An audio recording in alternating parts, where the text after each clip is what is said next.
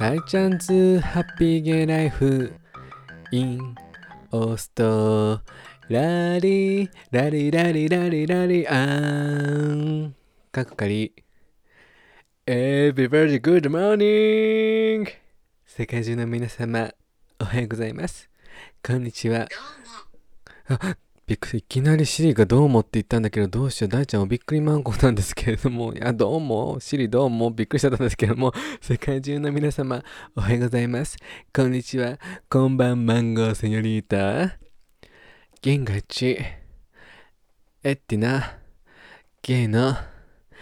大ちゃんでございます。イェイイェイウォーウォー。ということで始まりました。大ちゃんズハッピーゲイライフインオーストラリアかっこかり第66回皆様お元気まる子でございましたか？大ちゃんは今日もお元気まる子でございます。ってことで早速打ち上げメッセージから行かさせていただきたいと思います。今回の打ち上げメッセージはこちら。何が起こるかわからない。未来に不安になるより手の届く未来を想像してみんなでワクワクしようよ。はい、ということでそんな感じで何が起こるかわからない未来に不安になるよりも手の届く未来を想像してワクワクしようぜ、イェイイェイウォーウォーっていう話なんですけれども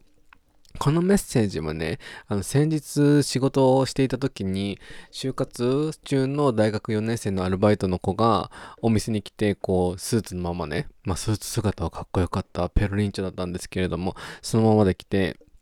こういろいろ話を聞いていたわけですよ。私はズボンを縫いながらね。そしたらなんか、今日の面接は多分ダメですわーって言ってて、まあその、なんかその子もともとちょっと、すごいいい子なんですけど、すごいちょっとなんかすごいネガティブになっちゃう子で、不安になって夜寝れなくなるんですとかっていう風にいろいろ言ってるんですけども、だからすごいポジティブにしてあげたいなっていう風に思ってたんですけれども、で、なんか、でも、その違う日にもう一個、書類選考と SPI 試験が通ったところが、次面接があるんですよねって言ってて、あ、じゃあすごいじゃんって結構大手の会社で、あ、すごいじゃん、面接行けるなんてすごいじゃんって話をして、で、そこから、でもなんか、その、オープンチャットっていうのがあるんですかね。多分同級生とのオープンチャットがあって、それで、その、大企業さんの面接についてみんなでなんかアナライズしたらしいんですよ。で、なんかそこで、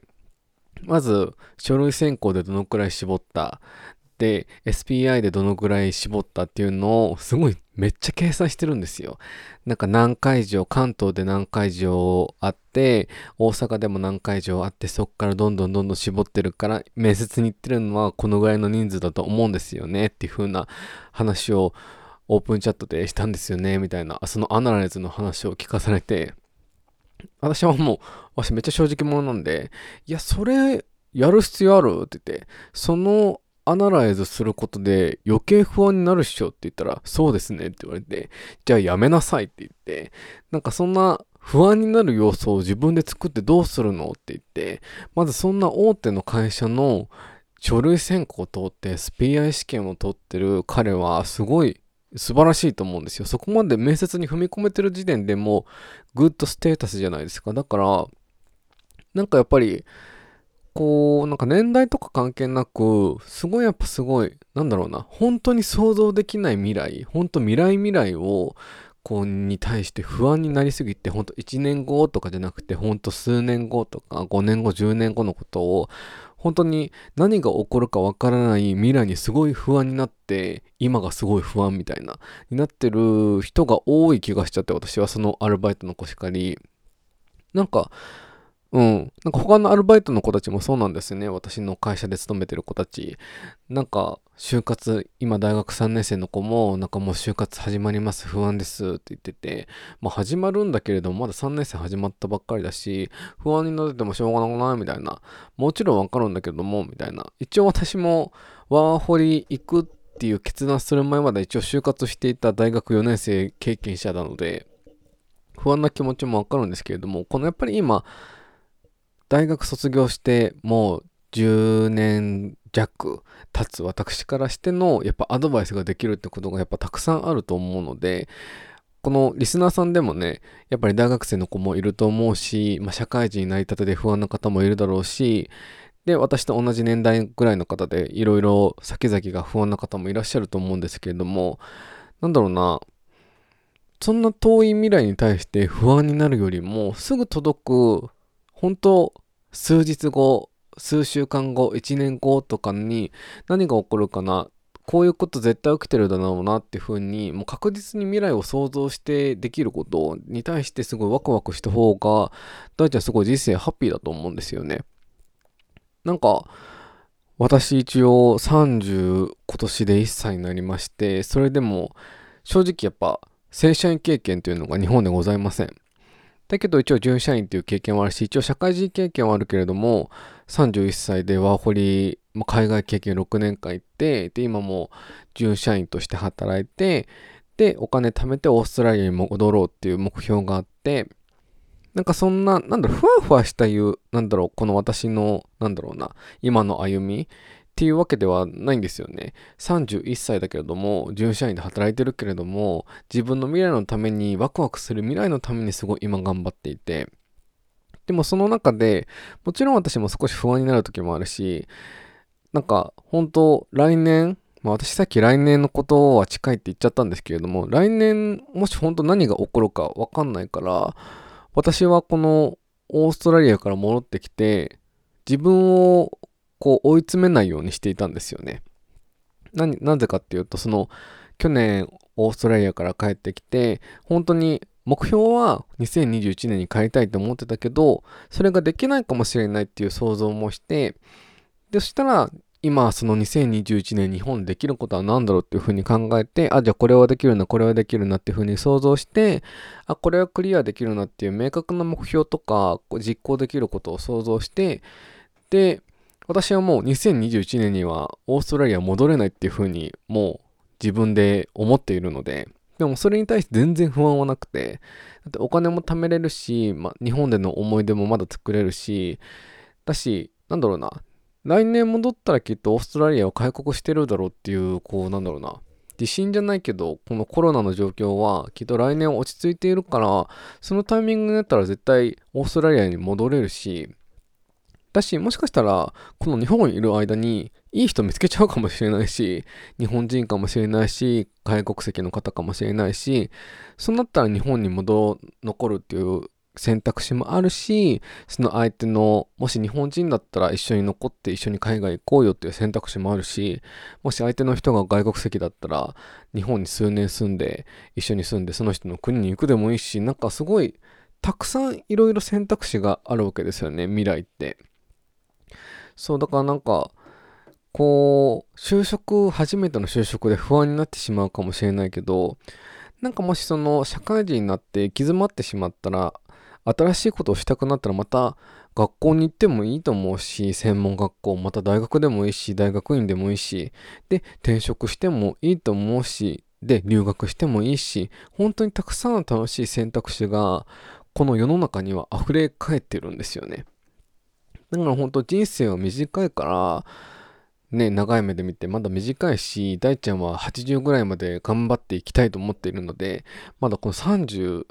始まったばっかりで、まだベイビーじゃないですか。だから全然ワクワクすることがたくさんあって、だから本当人生短い中でたくさんのことを20代で経験するのって、すごい私はね、重要だと思うんですよね。うん、そこの経験が本当30代ですごくすごく活かせてくるから、だから私今すごい30代すごく楽しいので、ぜひ今20代の方、10代の方いったらたくさんいろんといろんなことをね、経験するべきだと思うし、まあでも、同じことをきっとこのリスナーさんの30代、40代、もっと上の年代の方は多分同じことを思ってくれてると思うんですよね。で、まだ私やりきれてないなって方はぜひ絶対いろんな経験を私はした方がいいと思うし、海外に行くのって30代、40代、50代でも全然遅くないと思うから、で、他のなんか習い事するにも、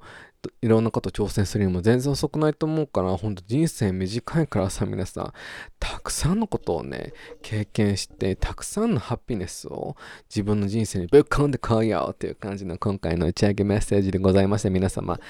すごい形ちゃったんだけれども、ごめんなさいねっていう今回の打ち上げメッセージでございました。イェイイェイウォーウォーっていうことで、メインテーマに行かさせていただきたいと思います。Attention please! ということで、今回のメインテーマでございます。ちょっと真面目か、真面目か、イェーイということで、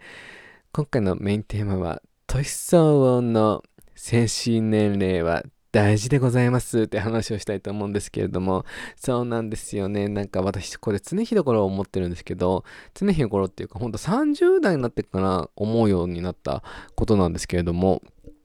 なんか本当いろんな YouTube とか、ポッドキャストとかいろいろ聞いてて、本当年って just a number なのは、あの、明らかなんですよ。本当にそれは、なんでそれが明らかっていうと、さっきの打ち上げメッセージでもつながってくるところなんですけども、いろんな挑戦をすることとか、新しいことを学ぶこととかには、本当エイジは関係ないから、だからエイジ is just number なんですけれども、だけども、だけども、だけどもだけど、てんてんてんてんてんてんてん。だけどもだけど、精神年齢ってすごい大事だと思うの。その年相応のね。だってほんと30歳、もしね、30歳になってまだいろいろなんか精神が落ち着いてなくて、ほんとポンコツな、ガキンチョなマインドの人いたら、あなた大丈夫って思うじゃないですか。ほんとその30代相応の社会人のあの、精神年齢ってあると思うので、だからそこで20代の経験ってすごくね、大事だと思うのよ。なぜこれをすごい思うかっていうと、今のお仕事場にすごい、やっぱいろんなジャンルの方がいらっしゃいまして、同僚の方にね。やっぱり上司の人で、ほんと数個上の人で、その、いらっしゃるんですけどね。なんか、その、スーパーバイザーっていうポジションのな方なんですけどね、もう従社員なんだけれども、だけどなんかすごい働き方が誠意ではないし、部下から見てね。だけど、上司には、こう、なんて言うんだろうな。なんて言うの？こう、騙してるじゃないけど、うまいんですよ、口が。口がうまくて、こう、うまい具合にやってるんだけれども、適当に働いてるし、喋り方もたまに変だし、社会人として30前半の私より数個上の人として、なんか、その人をやっぱり見ていたら、うん、なんかやっぱ、精神年齢って大事よねと思って。で、プラスやっぱ今の働いてる職場の主婦さんとかでも、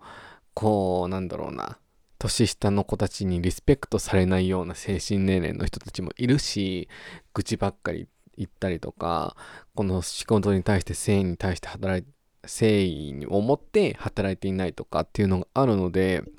なんかね、大事よ、やっぱ精神年齢、年々相応の。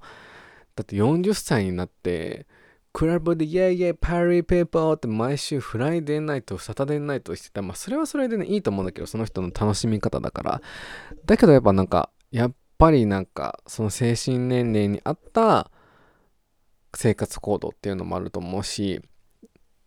挑戦することとかには年は関係ないですけども、やっぱそういうところで見てきて、ってなると、今思ったのが、オーストラリア人の方たちって精神年齢が割と低いのかなっていうふうに大ちゃんは思うわけよ。うん。ちょっとなんかやっぱパーリー系 people が多いから、すごい人生楽しもうぜ、にゃーんみたいな人たちがやっぱ多いから、なんかインスタグラムとかで繋がってるオージーのゲイの友達とかさ、やっぱ30半ばとか後半の人でも、なんか毎週もう Friday night party people yeah みたいなゲイバーにいてる人とか見ると、なんか大丈夫みたいな。大丈夫なの？大丈夫なの？みたいな。その楽しみ方はいいと思うけれども、なんかその、もう20代じゃないんだよ、みたいな。だからそういう、なんだろうな、精神年齢っていう年相応の精神年齢があるのってすごく魅力的だと思うし、私は。なんか40代、30代後半になっても、 Friday night party people、yay yay、whoa whoa って言ってても、なんか、おーおーおーおーって思うし、やっぱり、こう、誠実な人たちって、やっぱ誠実な落ち着いてる人を求めていくから、そういう人を魅力的ってやっぱ感じなくなってしまうから、まあ人それぞれなんだけどね、魅力に感じるのって難しいところですよね。でも私は、やっぱり年相応に落ち着いていきたいから、精神年齢がね。だから本当、今がこう土買い時？土買い時？日本が合ってる？だからほんと30代こう前半がすごく重要だと私は思っていて20代たくさん経験した経験値をこうまたそれをうまく使って30代で人間性を磨いていかなきゃなっていうふうに思うんですよ。やっぱり今30歳になったけどももうすぐ31代になるけれどもやっぱり20代後半の自分がまだ残っているからまだこうカルムダウンできない時もあるしそういうのをうまく自分のエモーションをコントロールできる人間になれたらきっと大ちゃんもっと魅力的になると思うのね、いやいや、ボーボーなんだけれども、どう思いますみんなっていう、こんなね、だらだらだらだら話してたらもうこの話は止まらなくなっちゃうので、なんか本当に、私の、ま、仲いい、やっぱ年上の人たちってすごく落ち着いていて、年相応での精神年齢があって、すごく魅力的な人が多いから、私はその人たちみたいになりたいなって思って、こう、それで、プラス、下の年代の子たちにも、あ、大輔さんみたいな、大ちゃんみたいな素敵な大人になりたい、精神年齢が落ち着いてる大人になりたいっていうふうに私は思われたいから、今頑張ってる最中でございますんで、ちょもっとカルムダウンしていこうと思って、でもっともっとモテちゃおうと思って、なんてねっていう感じの今回のメインテーマでございました。年相応の精神年齢は大事ということで皆様、要チェケラッチョでございます。ということで、久々の皆様、こちらのコーナー行かさせていただきますよ。皆様もほんと久しぶりすぎて、もうお待ちかねでございますよね。本当にもう、でちゃのぶち上げレコメデーション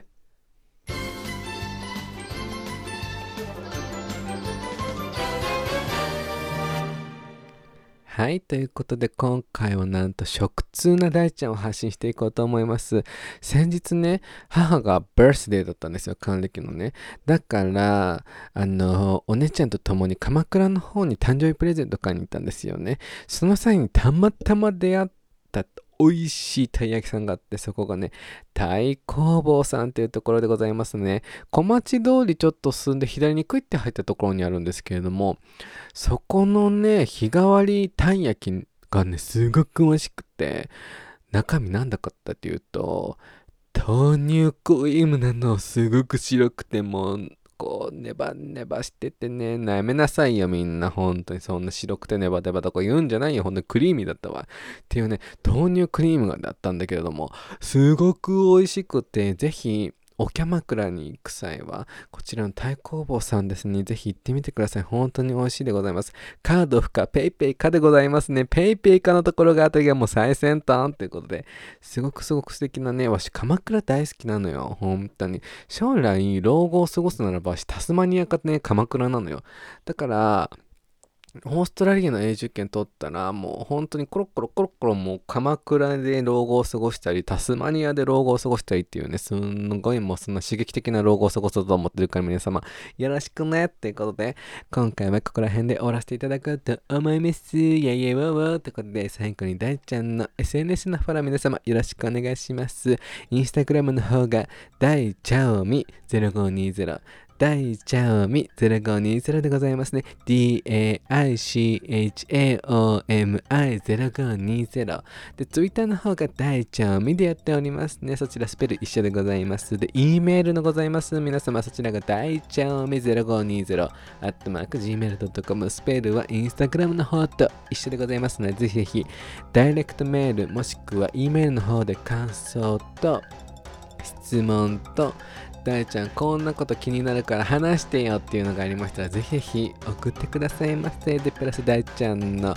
YouTube チャンネルの方もよろしくお願いします本当にもう数年後には多分100万人いっちゃってるからっていう感じで皆様登録の方をよろしくお願いしますねそちらがプチアゲチャンネルプチアゲチャンネルでございます皆様高評価、チャンネル登録ぜひよろしくお願いします。では、ここら辺で今回は終わらせていただこうと思います。スイスイスイってことだよ。ではでは皆さん、あげな、ぶち上げな、1週間はお過ごしくださいませ。バイバイキーン。